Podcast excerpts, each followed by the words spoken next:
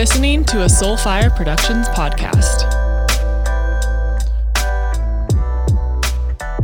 Quarantine Kelly in full effect. Mini skirt weather is here, here, here. welcome, babe, I got welcome to Okay Babe. really well dressed to go to Target today. Yeah, and you also got banged out. I did. Damn, What happens when you wear a mini skirt? it is. I guess I don't know. I haven't ever worn one. Oh, I did wear one one time. I did wear a mini skirt one time. For what? It was fucking sexy. It was good. Were you a shirt cocking, skirt cocking? No, I was. uh We had at our homecoming at our at our my senior year uh pep rally. They do like um in my hometown they have something called the uh, All American Girl Pageant. Oh God. So um and it's just like a pat it's just like a standard pageant thing. But they for our pep rally, one of our like homecoming pep rallies, we did an All American Guy Pageant. And so a few of the like a few of the the athletes, you know, some of my friends like did different different like skits basically. like one guy did a ribbon dance. It was fucking hilarious. And he, and he was so he was a 300 pounder doing a ribbon dance, right? Oh. I put my hair. I had kind of long hair. Like they, they wouldn't let us have hair that came out the out, out of the bottom of our helmet, like like uh, sunshine on. Remember the Titans? Sunshine. But um, but I had pretty long hair, and so I, I had the girls put it in uh, like cornrows, and then I lip sync Britney Spears. Damn. I don't remember which song. My mom still has the VHS though. Oh, we gotta find that. We gotta Yeah. find a VHS to play it on. She has she has one. oh my god, of We can convert it to digital and get that out for everybody. So good. I wonder what song I sang. I don't know, but it was good. Damn. I fucking crushed. You know why I like recording the show with you is because I feel like when we are recording, it's when I learn all the good stuff about you. because I don't talk to you because we actually don't have a actually we don't have a real relationship. No, it's, it's all just for for it's all for Okay, PR babe. and and Yeah. and uh, okay, babe.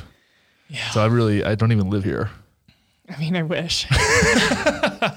But today's guest is uh, my good friend Jen Esquer. oh, I love her. I'm so happy I finally met her. She's intimidatingly smart she is so smart. and recently engaged. engaged. Yay, Jen. Yeah. So, So, cute because she guys. talks about her boyfriend a lot in this. And They're they very, they're like smitten with each other. It's so adorable. Oh my are. gosh. And it's nice because I met her when she was going through a pretty uh, challenging breakup when I had her on the realness for the first time. Yeah. So if you guys haven't listened to that, holy shit, that's one of the best episodes Yeah, I've ever she's talking about infidelity and trust and, and communication. Really good, really good episode. So we'll, we'll link to that in the in the show notes. But this episode is about the body.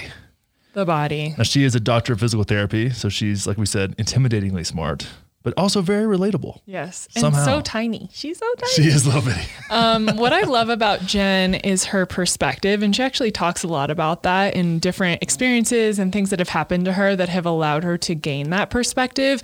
And within that, the connection to her body. And we get really deep into holding trauma and emotions in our body and how that physically manifests. She talks about a car accident she was in and just different ways and things that she's seen within her clients um, and how you can work through that, how you can get connected and listen to your body in order to have that awareness. Yeah, I think a lot of this is about gratitude as well, because when you've worked with as many people as she has, especially when she took her most of her business online, like she's getting, you're getting exposure to hundreds of thousands of people.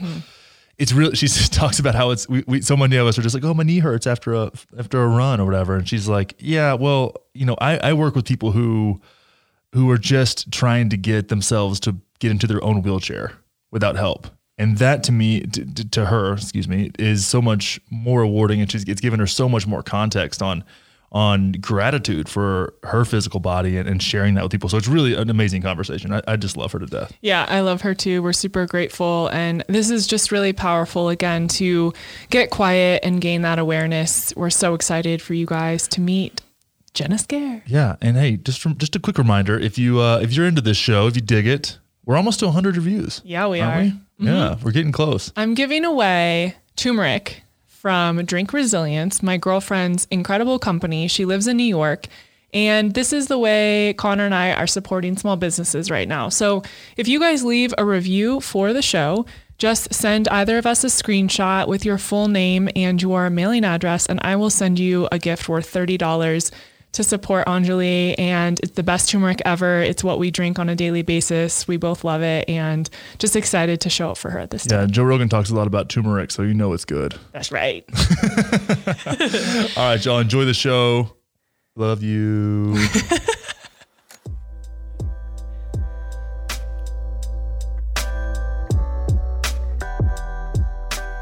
So, how did you originally get into this obsession with the way the body moves and functions and feels and looks? Yeah.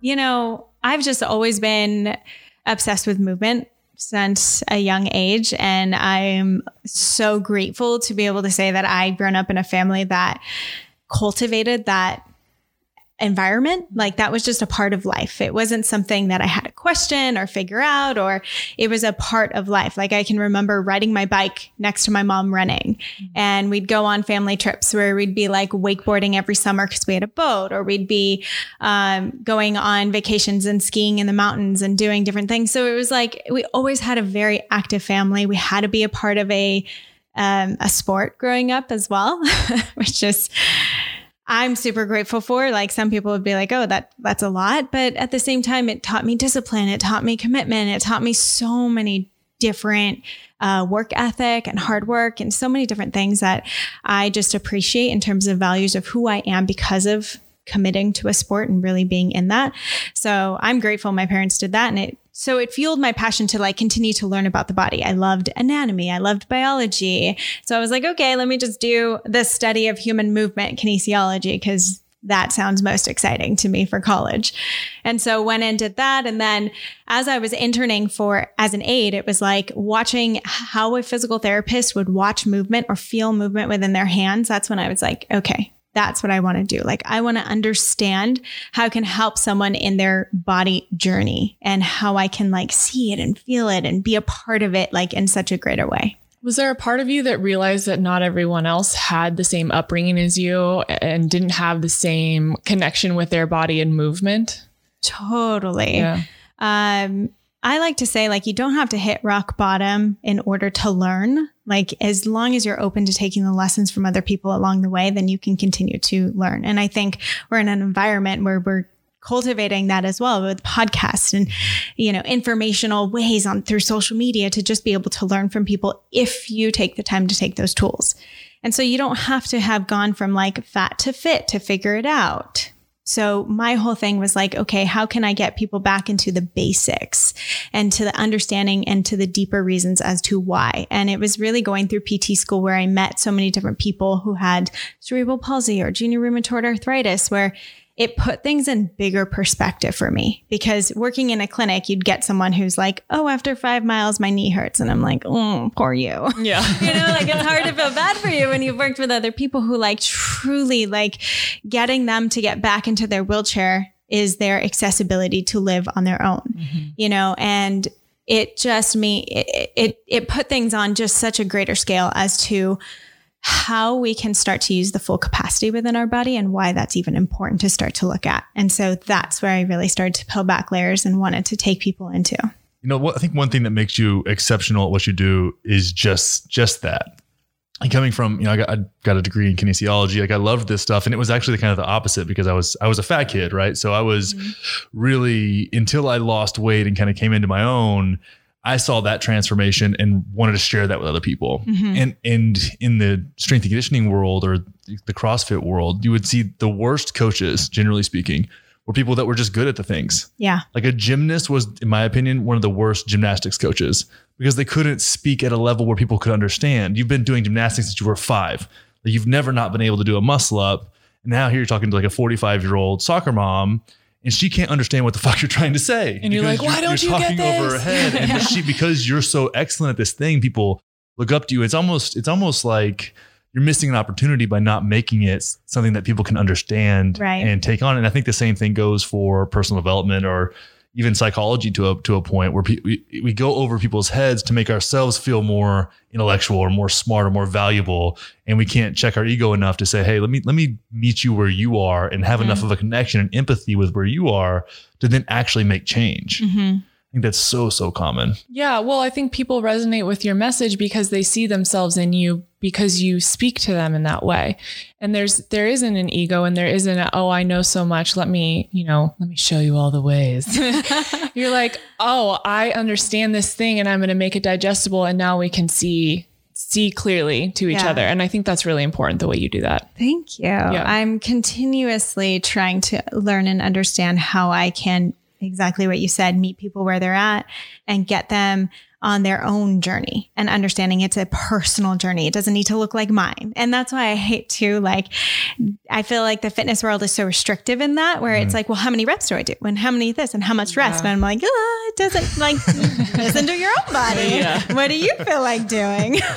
and getting people back into that concept that, yes, like we're here to guide you, but at the same time, we have to work with you in understanding your body. Like I can only guide you so far. You have to take the reins as well in order for this to actually work. Mm-hmm. Like I can't fix you. I'm not, a, I don't, I don't preach that message. I don't teach that message. If anyone comes in to see me as a physical therapist, like, yeah, I might put my hands and guide and I might do some manual work on you as well. But know that this manual work is only my way of tapping you into the nervous system on a different level so that we can make you feel safe and comfortable to move again. But nothing I do can permanently fix you. You have to get back into the cause and into your body on your own. That's the only way that you really heal. I mean, it's the same thing of like weight loss. Like you're not going to go to a personal trainer and be like, well, I'm just going to show up here and you're magically going to make me lose the weight. No, you have to do the work. Mm-hmm. And it's the same thing with physical therapy, with chiropractor, with anything. And so thinking that someone else is going to fix you, like that's the concept that I'm trying to pull people out of because we've been taught such a broken model. Mm-hmm. How do you help people gain access to their bodies again when so many people have gone through different types of trauma, whether it's car accidents, sexual assault, um, have been overweight and don't feel connected to who they are? And there's so many blocks how do you help them find that access again? Well, for me, I am very aware that I'm stepping in and helping people in a physical aspect. I obviously want to open up the door to whatever that may come with, right? So, whether that is opening up to food, whether that's opening up to mindset, and whatever personal traumas are coming along with it all. But I'm, I don't need to be the only one a part of your journey. Mm. So, I'm also open to guiding people to talk with someone else or to go to a nutritionist or a dietitian that I recommend or go to a psychologist that or a life coach or whoever it may be that I also recommend a part of their journey. I don't have to be the only one. And even for like personal training, I don't have to be the only one who's going to take you to your journey. I definitely only want to get you started with like how pain talks to your body and like get you into movement that way and then someone else can guide you into more corrective exercises and keep you on your plan. Mm. Do you do you notice that starting with movement, whenever you that that opens people up to the possibility of bringing other people into that journey, like that that they become more open to, I would say, even feedback or, on the harshest terms, like criticism as far as how they're how they're handling themselves. Because at the end of the day there's i feel like there's so many different aspects that go into like the physical body is usually like the canary in the coal mine right? Like there's a lot of other stuff going on for then this thing to happen whether it's shoulder pain or back pain or yeah. knee pain there are some psychosomatic things going on there and sure. d- does the does the introduction of movement then open people up to more i don't know more feedback i guess is the best way to say that you know, I think being able to have a full conversation with people. So it might not even be the movement aspect that gets mm. them to open up. But the fact that I don't work in a clinic where it's like constant turnover, you have to go see an aide or you have to like I left a clinic for these reasons. I left a clinic so that I can have more personal time with the client and actually allow them the, the, space to open up. And I think you have to allow that space for someone to be able to dive in. So then I, I can look beyond movement. I can talk to you about other things. I can talk about how nutrition could possibly play a role in what this inflammation is happening within the body as well. And the feelings that you're like just the extra sensitivity that you're feeling and why you might be having pain or experiences or life trauma or whatever it may be. Like I have to have full conversations with you in order to even open up the space of the possibility of them thinking beyond movement with me. Mm. So I think having my own space has really opened up that opportunity for people to dive in and expand their mindset in that way. As you've worked with more and more people and you've taught more about this, what has it opened up for you in what you've learned about yourself taking on this role for others? Mm-hmm. Um, for me, it's just like continuing to to listen to my body. So it's the same message that I preach to other people, mm-hmm. and I always say like, you know, there's three parts of a conversation. There's the conversation that people put on you in terms of what what people might make up about your body or your health or whatever. Like we're told constantly. Like if you go to the doctor, they're going to diagnose you with something. They're going to put something onto you that a lot of people then internalize. And then that's where the internal conversation comes in of like, what am I making up about this now? What can I do within my body based on what the external conversation has been told to me? And so that's where a lot of people will then go in and internalize a lot of these things and put on those limiting beliefs within their body. And then what I say is the most important part, which is not taught to us at all, is the listening portion. Because if you're listening to me, you're saying you're worth listening to. And it's the same thing within our body. Like you are worth listening to if you just take that time to actually understand how to how to go along that journey. And so for me as well, it's taking that time and listening to my body. Or like I love to bring up the example of when I got in a car accident and my right shoulder blade immediately like flared up. Mm-hmm. And I thought it was so cool because I was like, oh, see, this is exactly what I'm talking about. It's a real like, life example. Exactly. Yeah. Like I'm in stress right now and my right shoulder blade's like, hey, I feel you now. And as soon as I was able to acknowledge it, it went away. Mm. And so that's like what I'm trying to get people back into understanding. Like when we take the time to listen, it might not be the car accident. It might not be that I got a whiplash. It might just be that my body is like suddenly filled with this stress and these cortisol responses that are heightening my sensitivity to feeling the pain.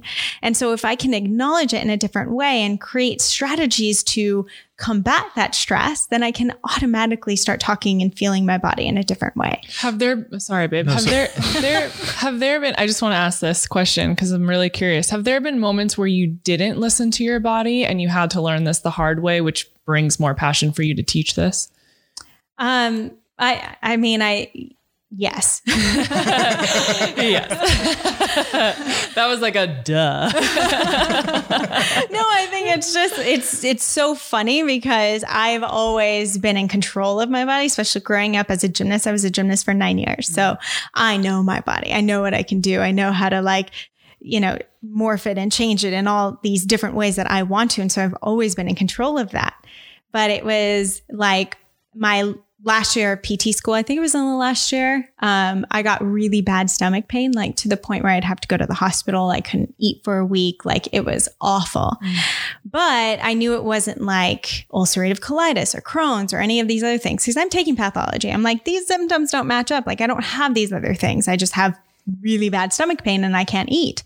And so all, of course, the only thing that was diagnosed was IBS. And I'm like, thank you for confirming my symptom. Yes, I have an irritable bowel right now, but Hello. that tale tells me nothing as to why. And they're like, oh, stress. And I'm like, you know, I'm competing in calisthenics. I'm going to the beach. Like, you should see some of my classmates. They're stressed. I'm fine. Yeah. so it was like I couldn't accept that as like, that's it. And so I finally did a colonoscopy after the third time of going to the hospital and I had a twisted colon in three places. But for me, what that taught me is that I have never listened to my body in terms of like constantly telling me that it's in pain. Mm. I didn't know that food could totally be a factor in why my stomach was always knotted up, clearly um, in ways that I just didn't even know about because I was taught like, oh, you know, if I have stomach pains, like that's just genetic. This is what I have to deal with. So I would like literally carry around Gas X and Tums with me because it was just something that I knew I always had to deal with. I remember like laying down in the booth if we'd go out to dinner because like my stomach needed to relax before I could sit up and be like, okay, I can eat again. That's awful. Like it was just what I dealt with. Yeah. And it was just, I was taught how to constantly mask symptoms. Oh, this is coming up. Let me pop a tum. Like it wasn't, oh, this is coming up. What did I just eat? How am I feeling right now? Like I had no idea that those all related to each other until I started to actually learn more about food. And then I started to learn about ingredients. And then I started to like just test different ways like okay if i eat this like how do i feel after and it was just a whole new way of like really starting to listen to my body and then i didn't even know i had scoliosis until i was in grad school as well and i remember getting an x-ray at a chiropractic office that i worked at uh, where i taught pilates and I thought I was like being punked at first. I was like, you threw up a fake one. Like, let's be real. That's not my spine. and he was like, no, this is your spine. You have scoliosis. I was like, what? I had no idea. And so it was just crazy to me to like see these things. But what it taught me was that even though this is structurally how it might look, that doesn't mean that it has to affect me. And it never has. I do crazy acro things. I do crazy handstand things. And I want to continue to show people what's possible within the body rather than what they're limited by on an image. Damn. So, um, shook me there for a second. Yeah. Uh, when you said your shoulder was locking up, right? Yeah. And you said you had to acknowledge it. hmm The first thing that came to mind is like, well, yeah, obviously it hurts. You're acknowledging it, but what does that acknowledgement really mean? How do you acknowledge your body and, and can and show your body, hey, I'm listening? hmm Um, I think it's understanding when your body like is going to go into these moments of talking to you. And I like to, you know, bring people back to even just like a basic breath cycle. If we think about the inhalation phase and an exhalation phase, like if someone scares you, what do you usually do? exactly. Yeah. we go into an inhalation phase and we hold our breath and and that immediately like our body gets tense our body gets tight and it increases its cortisol levels because that's a natural reaction within the body and so it's just your body's way of trying to protect you and i think that is the acknowledgement like in that moment of stress like how is my body trying to protect me? And rather than saying like oh no this is bad. Why is this happening? Like and increasing those levels of stress that we usually create around pain and the body it's actually being like oh you're protecting me. Like thank you. Thank you for talking to me. Thank you for letting me still feel the ability to feel pain. Imagine if you couldn't feel pain. Imagine if you stepped on something you had no idea if it was sharp or not that would be a problem mm-hmm. or if we couldn't feel whether our organs were radiating different kinds of pains and we didn't know something internal was happening, like that can happen as well. And so we need to feel the pain. We need to feel the signals and being able to just acknowledge, like, hey, my body's trying to talk to me. Like, hey, like it's alerting me if I haven't been doing my mobility or if I haven't been working out very much or if I am super stressed right now. My body is just trying to alert me and signal me and protect me. And if I can start acknowledging it in this way of like, thank you for protecting me. Now let me take a step back rather than being afraid of what this pain is doing here. Like, let me take a step back and see why could this pain be here? And for me, it was like, acknowledging, yes, I just got in a car accident and everything was fine. Like I was fine. The person was fine. It wasn't a big car accident. So knowing that I'm not injured right now, my body's just stressed. And because I do have scoliosis, I obviously have imbalances within my body. And so different parts will get a little bit tighter. So my right shoulder blade really acts up in times of stress. But that's how I know that I'm not managing my own stress well and I'm allowing it to go into my body. Hmm. Something that's been a big theme for me lately is this idea of safety in our mm-hmm. bodies or lack thereof. And I actually had a guy on my show yesterday and I was talking about this and I realized that I've just been, because my show is mostly women. So Yeah. I've just been talking about women and not feeling safe for a myriad of reasons. But he was talking about how he doesn't feel safe in his body. And the way that manifests in so many ways, whether it's anxiety or pain or different, you know, imbalances in your body. And you mentioned the idea of feeling safe in your body. How do you see safety impact people physically? It's everything. Mm-hmm. I mean, the whole reason we use tools like cupping and Graston and foam rolling and whatever else we do is because they're talking to our nervous system and they're trying to, like, we have different kinds of mechanoreceptors that lie underneath the skin and they re- respond to touch, pressure, vibration, and heat. So now if we think about all of the tools that people use on us, usually like, okay, even think of like a Theragun type thing. That's vibration. Think about getting a massage. That's pressure. Um, think about, you know, getting cupping with the with the flames in it that's heat or using the stones that's heat so if we think about all these different things that people do onto us it is just our bodies it, it's our way of being able to connect our body to our nervous system and say hey you're okay you're safe and so that's how we can get that tension release in the muscle. That's how we can get things to calm down. We don't necessarily need to smash into it because we can't physically produce that much force onto a body to manipulate fascia in that way. We thought we did at once. Research is now showing us that is not true.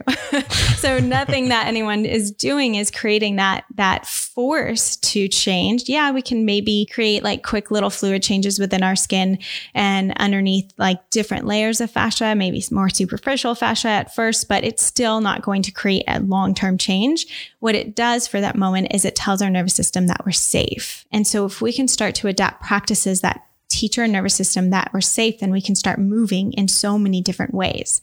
And so, truly, truly creating change within bodies and relieving pain is finding movement patterns that create a non threatening place of being. And I was just talking about this on my Instagram uh, yesterday because this got brought up in a post of like, how do you truly manage back pain? And my friends they had posted this thing of like knocking all of the different tools you know? And i don't like to knock tools because they're still useful in order for me to initially talk to that person's pain. But at the same time, I get where they're coming from because that's not the thing that's going to ultimately help you. Ultimately, we have to get you back into movement. What were the movements that sitting causing too much pain or standing causing too much pain or now you can't sleep at night because you have too much pain. So how can we get you back into these basic life functions where we don't create this threat to the nervous system and the body is feeling safe and okay. And if we think about threat to the nervous system, think about like you're you put a barbell on your back and you're like really setting up the movement because you're feeling like, oh my God, I don't know if I can go into it, rather than just like stepping back and squatting. Mm-hmm. So if you're really setting up a movement, like, do you really feel safe to go into that? or think about like holding something and and starting to sweat your body is now feeling a perceived type of threat starting to happen or breath holding is a big one too. So, like going into a movement, holding your breath. That also is like a perceived threat to the nervous system if we're not ready to live here. So this isn't probably a safe position. And and fist clenching, face clenching, like we can think about these different things those are perceived threats to the nervous system. So anything that we do that causes that kind of reaction is automatically like, okay, we're creating some threat. So, how can we take a step back, modify it, change it, do something different in order for you to feel safe? And then we can start progressing back. Do you feel like people also identify with being in pain and then are actually more comfortable in that and then have issues letting go of that identity as I'm the girl with the hurt back or I'm the person with chronic pain? And they're never able to escape that. 100%. Yeah. So I think the initial question has to be if I were to help you along this journey of releasing pain, are you ready for that? Are you ready to release this pain from your life? And even though someone's initial reaction is probably like, well, yeah, I came to you, obviously, it's still like, okay, what would your day to day look like if you didn't have pain? How would your conversations with your significant other, with your spouse, with your work, with your coworkers, like how would all these conversations go if you didn't have pain? Because if you think about it, like most people in pain, that's the one thing that they're talking about always, or they're being catered to because they're in pain or whatever it is. So you really have to set up what a different environment would look like for them and be able to have those conversations. Damn, I'm looking, thinking back now to so when I was, I played college football and then I, I ruptured the S1 and then had some nerve damage associated with that. And I've had, I've had back issues up until the past probably couple years. And it was interesting to look the way that I treated competing in CrossFit. And I was a, I would say I was like a, above average competitor. I was good enough to where I wasn't irrelevant, but I was never as, I was never as good as I wanted to be. It didn't matter. Looking back now, I'm like, I can't believe I wasn't satisfied with myself, but had chronic back pain the entire time and I realized that I was I was using this sport as an adult to kind of hide from myself in a lot of ways. And the back pain was, and of course, I had MRIs and I had disc issues, but lots of people have disc issues and have no pain. I have no pain now, right? It, it was it was this indicator that I was unwilling to listen to and respond to in an appropriate way. But I'm even curious now. That was just me saying. I don't really deserve to be successful in this anyway, so I'm just going to self sabotage through pain because mm-hmm. my, my discs aren't different now than they were then. I do the same things I used to do, and it's a completely different environment, and everything's changed. Yeah, it's so it's such a trip. It, it's very interesting, but it's also like, what were people telling you? What were coaches? What were doctors? Like, and especially at a time when you don't know your own body well enough, like you do take these things on. And that's why I'm so careful as a therapist too. Like, I don't want to overdiagnose. I understand you want to understand what's happening. So let's talk about your overall body. Let's talk about your overall environment. But we don't have to go into a one signal diagnosis because that's what people become obsessed with. And that's what people hold on to. Well, no, but I have this. Like, I don't like to say your SI is out. what Yeah. does that even mean? Yeah. Like, if your SI was out, like you'd be stepping off a curve and you'd have way a lot of problems, you know, or every single step we take, we're in a single leg stance. So, like, how is that happening, you know?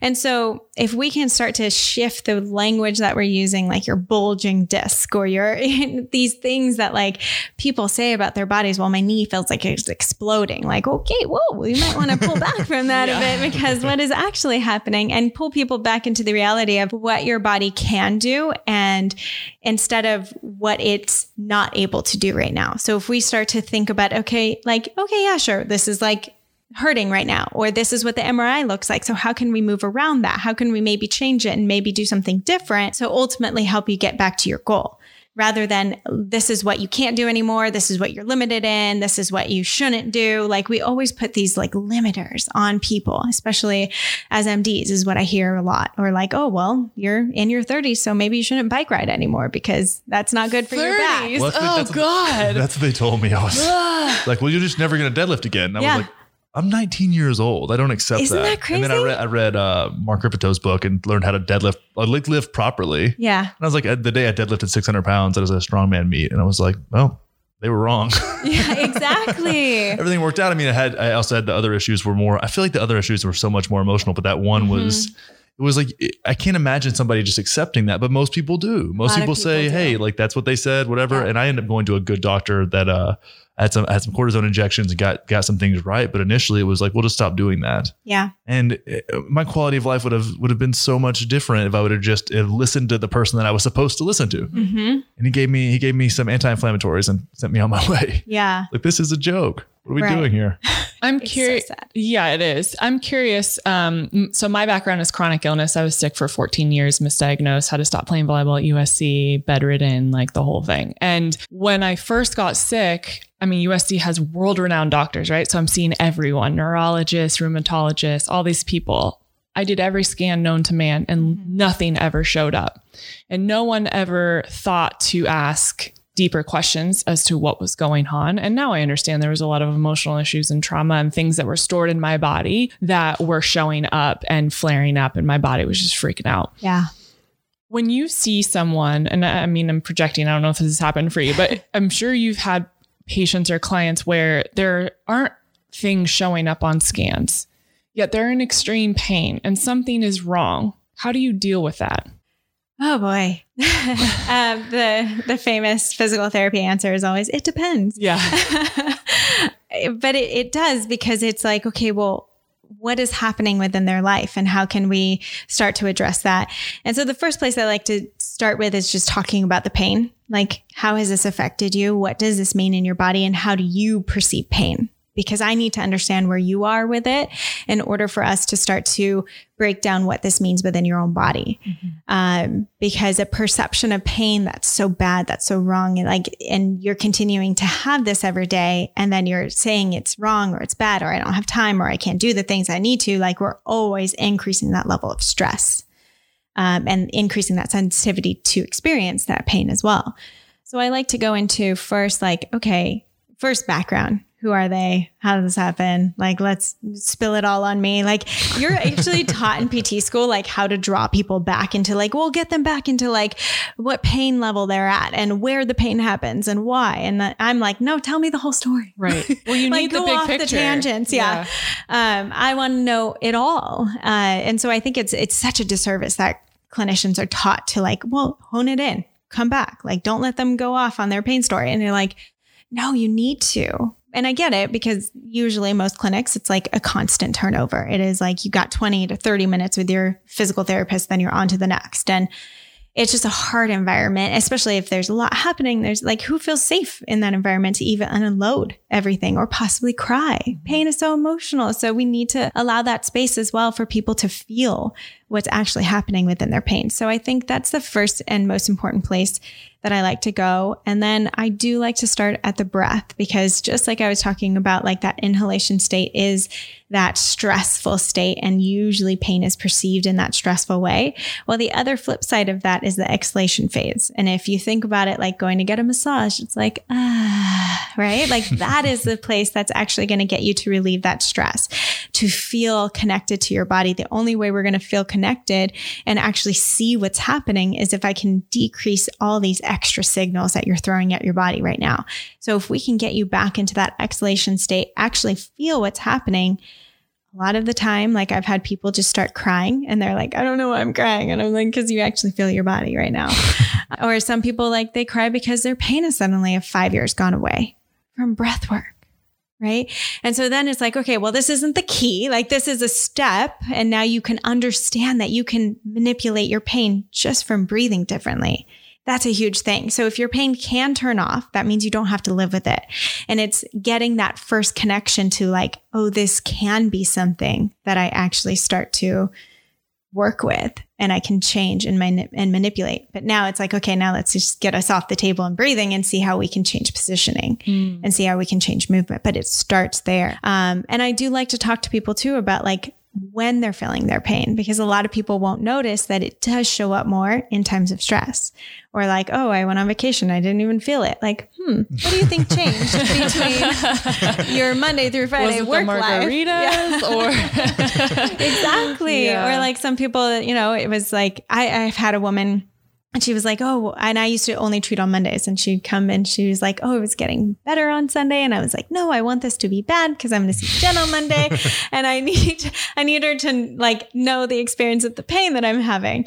And I was like, Okay, let's talk about that. Like, so it was bad Monday through Friday. Like, what changed to make it feel better Saturday and Sunday? And she's like, Oh, well, I'm not sitting at, as much at work. And I'm like, Okay, like, yes, that's one mechanical factor that we could look at. But were you sitting in a car all weekend? Were you sitting to watch your kids play games? Were you sitting? Like, there's other instances that you're sitting still. So hmm, maybe that's not the number one thing. Like, what else could it be? And I'm not telling them. I want them to get to this answer on their own, or else I'm doing nothing but just trying to, you know, perpetuate someone else telling you things. Hmm. You have to come up to it on your own, or else what are we doing? And is that really going to help you? Well, and don't you think that in, especially in Western medicine and the way we were all raised, it was, oh, well, just do what the doctor says Yes. and follow along, and they're your they're your guru or your go-to person, and they will fix you. Yep. And what I'm seeing now, especially in our generation of teachers and coaches and therapists, is how do we empower our clients to take this on for themselves and learn that they are their own healers and that they have their power back. They don't have to give it to anyone else to fix them. Mm-hmm. Yes. And I hope that is like the continued message that people get even when it comes to pain in the body. Yes, go to someone, get looked at, get assessed, allow someone to facilitate your journey and, and put eyes on things that you don't understand. But you have to do the work. If you're just going to someone and you're like, oh, well, they adjust me every week and then I'm starting to feel better, they're not empowering you into your body. They're just giving your nervous system a quick moment of feeling safe. We got to jump in here real quick and interrupt Jen to tell you about our friends over at Ned. And no, Ned is not Kelly's side dude. Oh, Ned is that's Bob. a premium, a premium CBD company that takes their entire operation next level. literally launches you through the portal into space of CBD and healing, anxiety. When you can't sleep, little drop under the tongue, and there you go. What I love, in all honesty, is the good vibes that they're putting in here, Con. Yeah, they really they really treat the plants from from inception to distribution with a lot of respect, and they're even playing binaural beats to their CBD oils and their other products before they send them out. Yep. Which I didn't even know that was a thing, No, me neither. but I'm, I- a, I'm a fucking down for it. pretty sure they're the only people doing that. Here's the thing they use a very gentle and slow, which is the way I like it, cold extraction for all of their products. Uh, it's very clean, nothing synthetic. We talked to the founder, and they actually don't put any flavor in there on purpose because they want this stuff as clean as possible. So if it tastes like earth, that's what it's meant to do, and that's why it heals so well. Yeah, I mean, a lot of people are just spicing this stuff up with all kinds of weird, semi-natural flavors. I'm not about that. No. I want that CBD to taste like CBD. I want to know that. I want to taste the quality. Yeah. I'm all about tasting the quality. Mm. Are you? I am. Uh Um, I am on the Natural Cycles collection for all of my PMS bullshit that all you ladies can understand. And I absolutely love it. They have salves, they have oils, they have so many different options for whatever it is that you need. But really, at this time, when it comes to anxiety and needing support in sleep and just overall peace of mind, this is our go to. We've been taking it every day and we absolutely love them. Yeah, keep your circadian rhythms on point. Stay in stride. And uh, whenever this whole quarantine business is over with, you'll probably feel a little bit better. Getting back getting back in the groove is going to be uh, a lot easier if you keep your shelf in check. Absolutely. So go ahead and go over to helloned.com slash babe or enter babe at checkout for 15% off your first order and free shipping. That's helloned.com slash babe. Get those discounts, baby. Do it. You won't regret it. Now let's get back to Jen. Keep thinking about all the injuries I've had now. I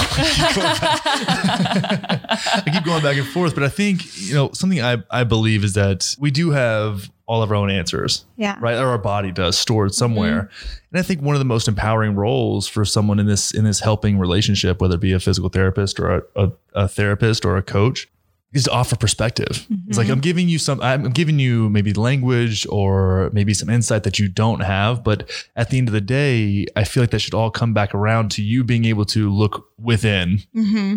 with a clearer lens a little bit more access. And access to ourselves is where I feel those answers live more often than not, mentally, physically, emotionally.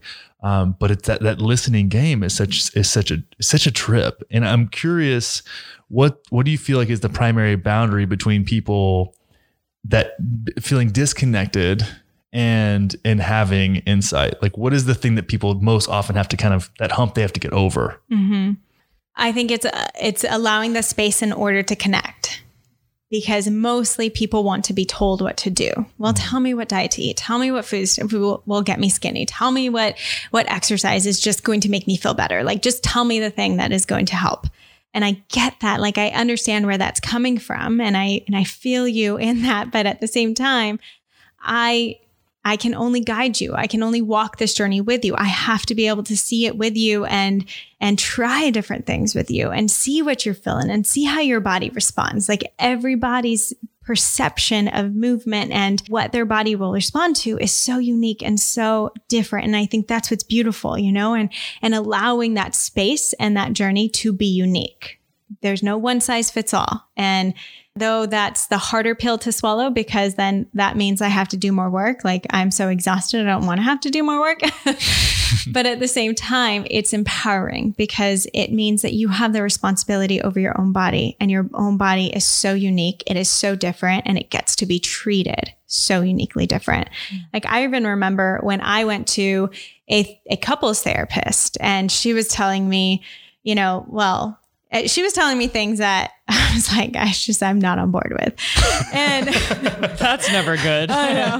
But she even said, like, well, this is the prescription. Like, I am a therapist telling you, so this is the prescription that you have to follow. If you went to, if you had pain and the doctor said, here's what your prescription is, you would follow that. And I'm like, yeah, but if it wasn't working within my body, then I wouldn't like that. Like, I'm not going to go and just get a quick fix. I'm not looking for a cortisone shot. I'm not looking for a surgery. I'm looking for tools in order to access deeper ways of actually healing. And and so that's like that's really what I'm trying to get at. And and there's always like I like to tell people to look at an example of what you want to be. So if you want to be riding your bike still and your doctor is saying, well, you're in your 30s, you're too old to ride your bike, look at someone who's in their 80s. Like find an example of something that works that you want to go into and say, okay, if this is possible, it might look different. Maybe it's riding a different kind of bike or doing something different. It might look different than what you perceived, but it can still be possible.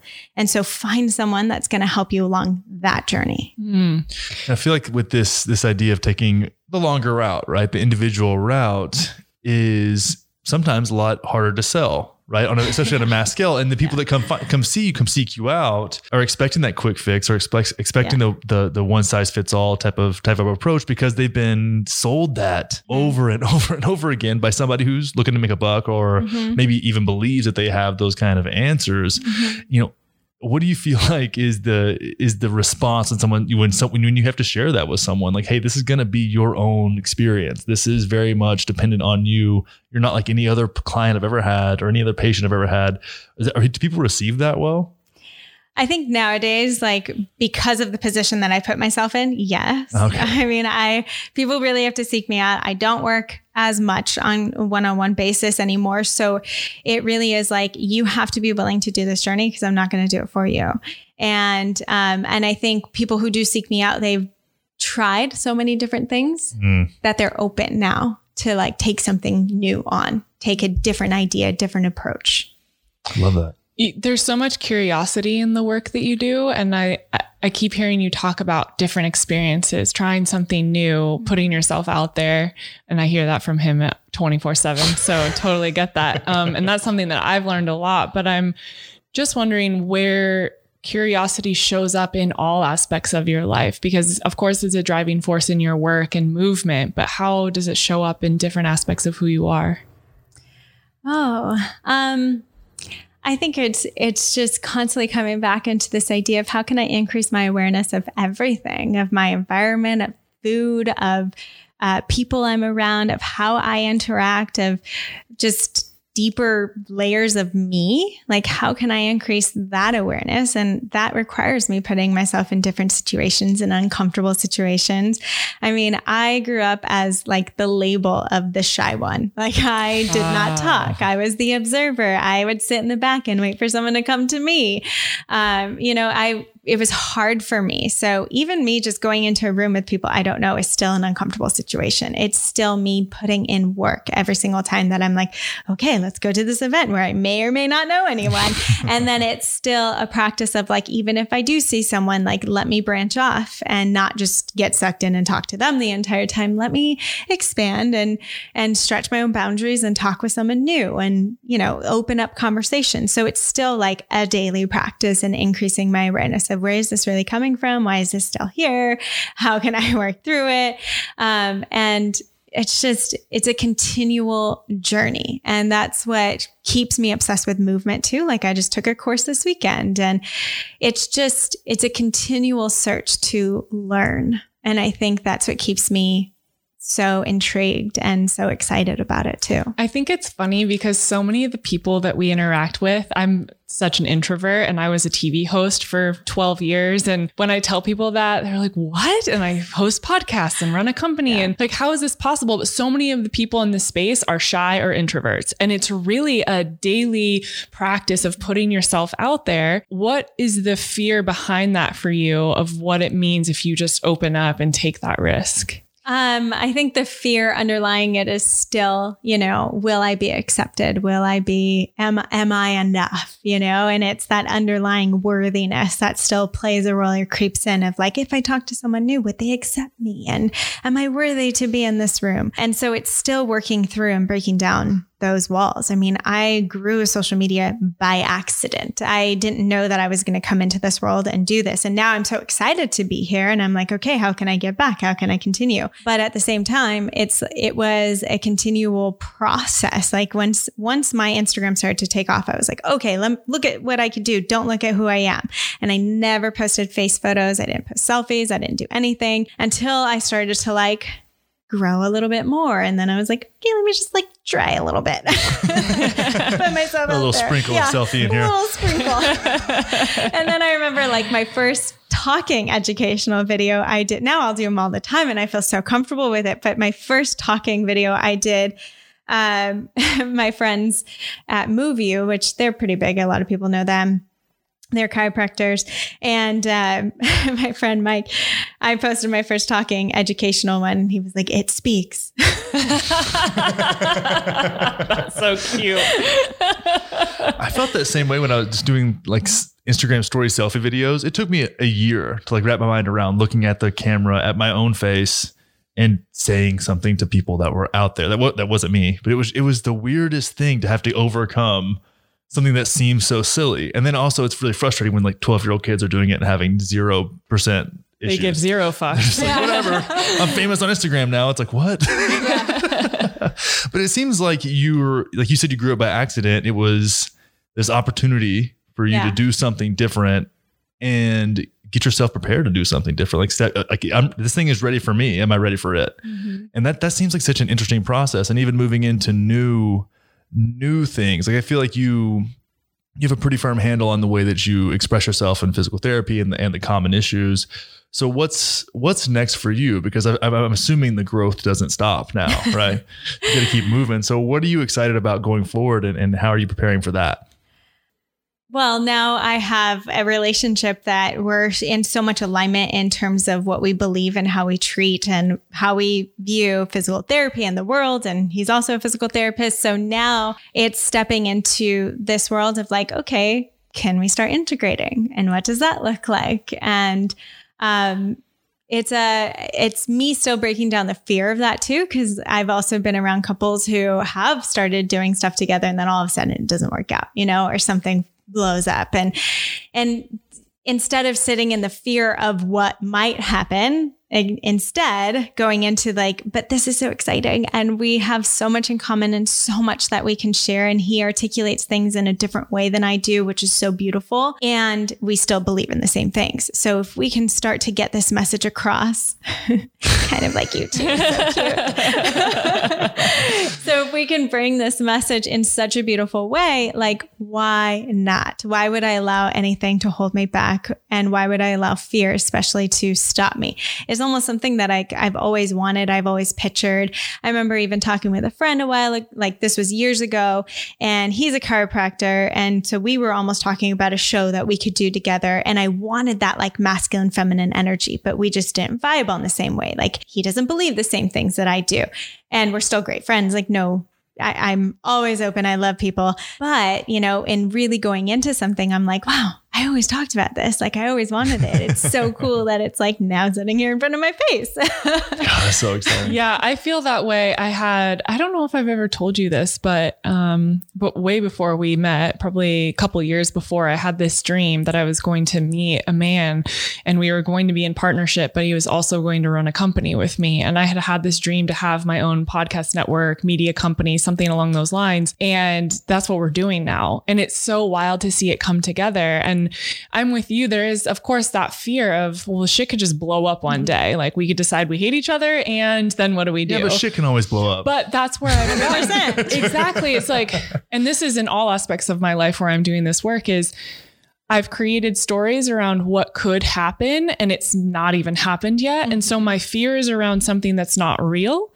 And so I'm trying to learn to dial it back and be in the present and know, wow, we have a show and a company and a house and dogs and we're so happy and, and things are great and we continue to work to make that be great yeah. but you can't live in the fear of what could possibly go wrong because as much as I love to have backup plans and plan A through plan Z, it's like just be Yeah. and allow for it. 100%. And that's like how everything has happened for me is just like, oh, people are coming to my Instagram. I should probably start sewing, showing some shit. and so starting to like post about my calisthenic journey in PT school, like it then became a side hobby. And then graduating and being like, well, I really want people to know that I have more than just how to do a handstand, but like I can educate about their body a little bit. And so then stepping into that and being like, okay. And then that growing and being like, okay, then I just want to shift and be able to help people more. And so it was always this like, how can I step in? How can I serve? This is being presented and let me see what more I can do. You know, and so why would I allow that to stop me now? Like this is now being thrown in my freaking lap and it's amazing. So let me like get into it.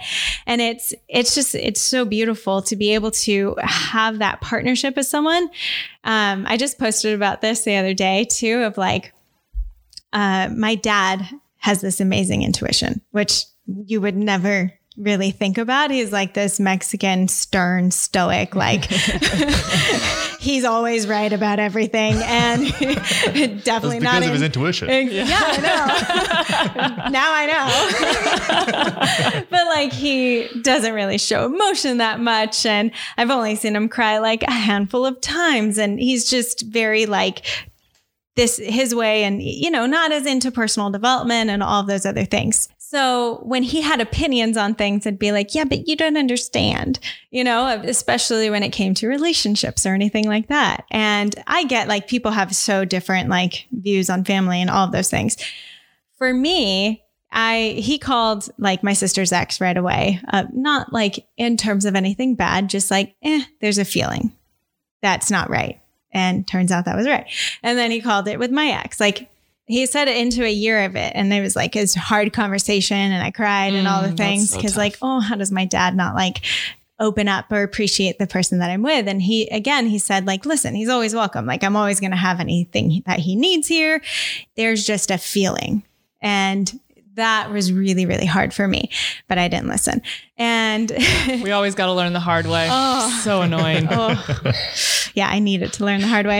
Um, but it was just so interesting. So then I learned, and my perception after the last relationship was like, gosh, so many of my friends came to me with concerns and loving concerns and my family. And I just didn't take the time to listen. I was wanting something and forcing something to look a certain way or be a certain way. Well, now I'm stepping back and I'm really truly appreciating that these people see me. And now I can see that. Like they're voicing something because they see who I am. They see when I shine. They see when I'm not. They see when I'm trying to force something. And it's something that I hadn't been, you know, wanting to be open to. It was like, no, I'm doing it my way. I'm doing and being stubborn in that. And being open to that has just really dove me into my values and what I want and my non negotiables so much more. And so meeting this new person, it was like, well, this is something that's so important to me. You want to be with me. You have to meet my family. You ha- like have to be in with my family, have to be in with my friends, my dad. Like it just is a have to. And then after he's like met everyone and he's been around for a while, I asked my dad, I was like, okay, well, how about this one? And he was like, he was like, oh no, you're good. Wow. And it was I'm such sure. I'm this, sure he loved you asking him though too. I know. That probably meant a lot to him. yeah. I, it was just so funny. And even my mom will talk about it like, yeah, your dad always knows. I don't know. That's so cute. That's adorable. How after after the last relationship and and I know that was difficult for you, but how did you create the space and have the wherewithal to look within and take personal responsibility for yourself to now have this relationship? I had been doing a lot of work uh, during that relationship. So I think it was definitely in my life for a purpose. There was so much that I wanted to happen that I was like, I don't understand. Why isn't this happening? And so it would constantly be this like, okay, what could I open up to more? What could I be more aware of? What could I be more accepting of? What can what do I need to understand more? So it was this constant personal journey for myself. And I did personal development programs, emotional intelligence. I read books, listened to podcasts. Like I kept diving in. And so it was my time to really grow. And so once that happened, I knew for um, you know, good, getting out of a relationship, like someone else's choices don't have to do with me. My own choices have to do with me. And being able to step back and see, like, oh, that just wasn't in alignment and realize that there was like this just such a freedom because then I actually got to be in tune with my intuition of what is oh my god like i i knew i got shingles like my body was trying to talk to me there was so much happening i wasn't willing to listen though and so once coming out of that and and realizing I was like, "Oh my god, like this is such a powerful lesson. I can trust my intuition." And it doesn't mean someone is bad or wrong or anything like that. It just means this is not an alignment for me and I get to trust that now. I get to really dive into like, well, how am I feeling with this situation? And am I vibing with this person? And if I'm not, is it because I'm afraid or is it because it's really just not there and accepting that and being in in like okay and not judgment about it you know that was just so incredibly freeing and it allowed me to really step in and meet someone new and I could speak into exactly who I am, what are my values, like this is what I'm sticking to and I don't need someone. Like this is cool if you want to vibe with it and like you're in alignment, but if not, like it's all good. It's all good. That was such a good feeling. Yeah. I love get, getting to that point. It was after my last relationship as well, where I was when you find when you come out of something that's challenging like that, and then you start to acknowledge all the ways that you, you know, all the red flags you ignored and how things had gone gone south and take responsibility for it and find gratitude for it eventually and start feeling yourself again. It's like, oh God, like I've been missing this for way longer than I even recognize. Mm-hmm. It's so, it's so liberating. It's so freeing. I'm right there with you 100%. Yeah. Yeah, well, I think there's a renewed sense of self as well. And I think a lot of times, you know, as women, we're taught to be in like a service role of men. And Exactly. Just kidding. how can I serve you, Connor? um, and in that, you or we collectively tend to lose ourselves in our partners. And then we don't focus on our own core values, our own beliefs, our own desires, because it's how can I uh, shape shift and chameleon into Yes. being what I need to be for the relationship. And I always see this, and I've experienced this myself. You come out of a relationship. And there's this renewed sense of self and confidence, and it was always there. exactly. and you're like, oh, I found the thing. And it's like, girl, it has been there. Yeah. You have ignored yourself 100%. so hard. Yeah. And now you have this amazing awakening and your body is just like vibing. And, Yep. you know, I've, I've come out of relationships where I'm like literally vibrating. I'm like, the energy is so crazy and you feel yourself again, like you said. And I think it's a really powerful time for anyone listening to an opportunity to come back to yourself and like i said before make space for what's available yes. because timing is 100%. everything everything and a chance to be you so that you attract what's meant for you is the most important thing you can do 100% agree. So when Joe's podcast coming out? Oh, pressure. Um, I mean, ASAP. Yeah. Yay. Yeah. Like a, Well, uh, some about of the this? things are already recorded. So it's exciting. Well, we'll hold off on releasing this until after y'all's podcast is Ooh. out. So do you Okay, have it? so you it's have, out. You'll, you'll have a name picked out? Yeah, it's out now. Wow. Time travel. So what's what's the name of the show? It's the optimal body. Optimal Body, and we will link that in the show notes. Oh, thank you. thank Jen, you so much You're the best. Where, where can everybody find you on Instagram, by the way, if they want to learn how to get their body right? Doc Jen Fit. All It's right. across the board everywhere YouTube, Facebook, all the places. perfect Well, fucking love you, Jen. Thank you. Thank you, guys. Give your guys. boyfriend some love for us, and uh, we'll will. see you next time. Thank you. Uh, Jen Esquer, everybody. That's her. what a little babe Go check her out at Doc Jen Fit on the social medias.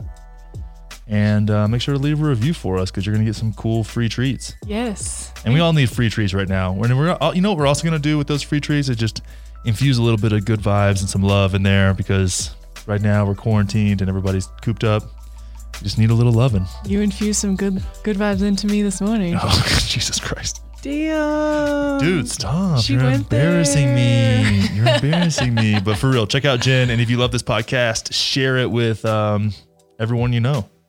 and your grandma And uh, I assume that that's it would be in the in the group of people that you know. But yeah, if your you, grandma's Connor. into this, you, asshole. Okay, bye. bye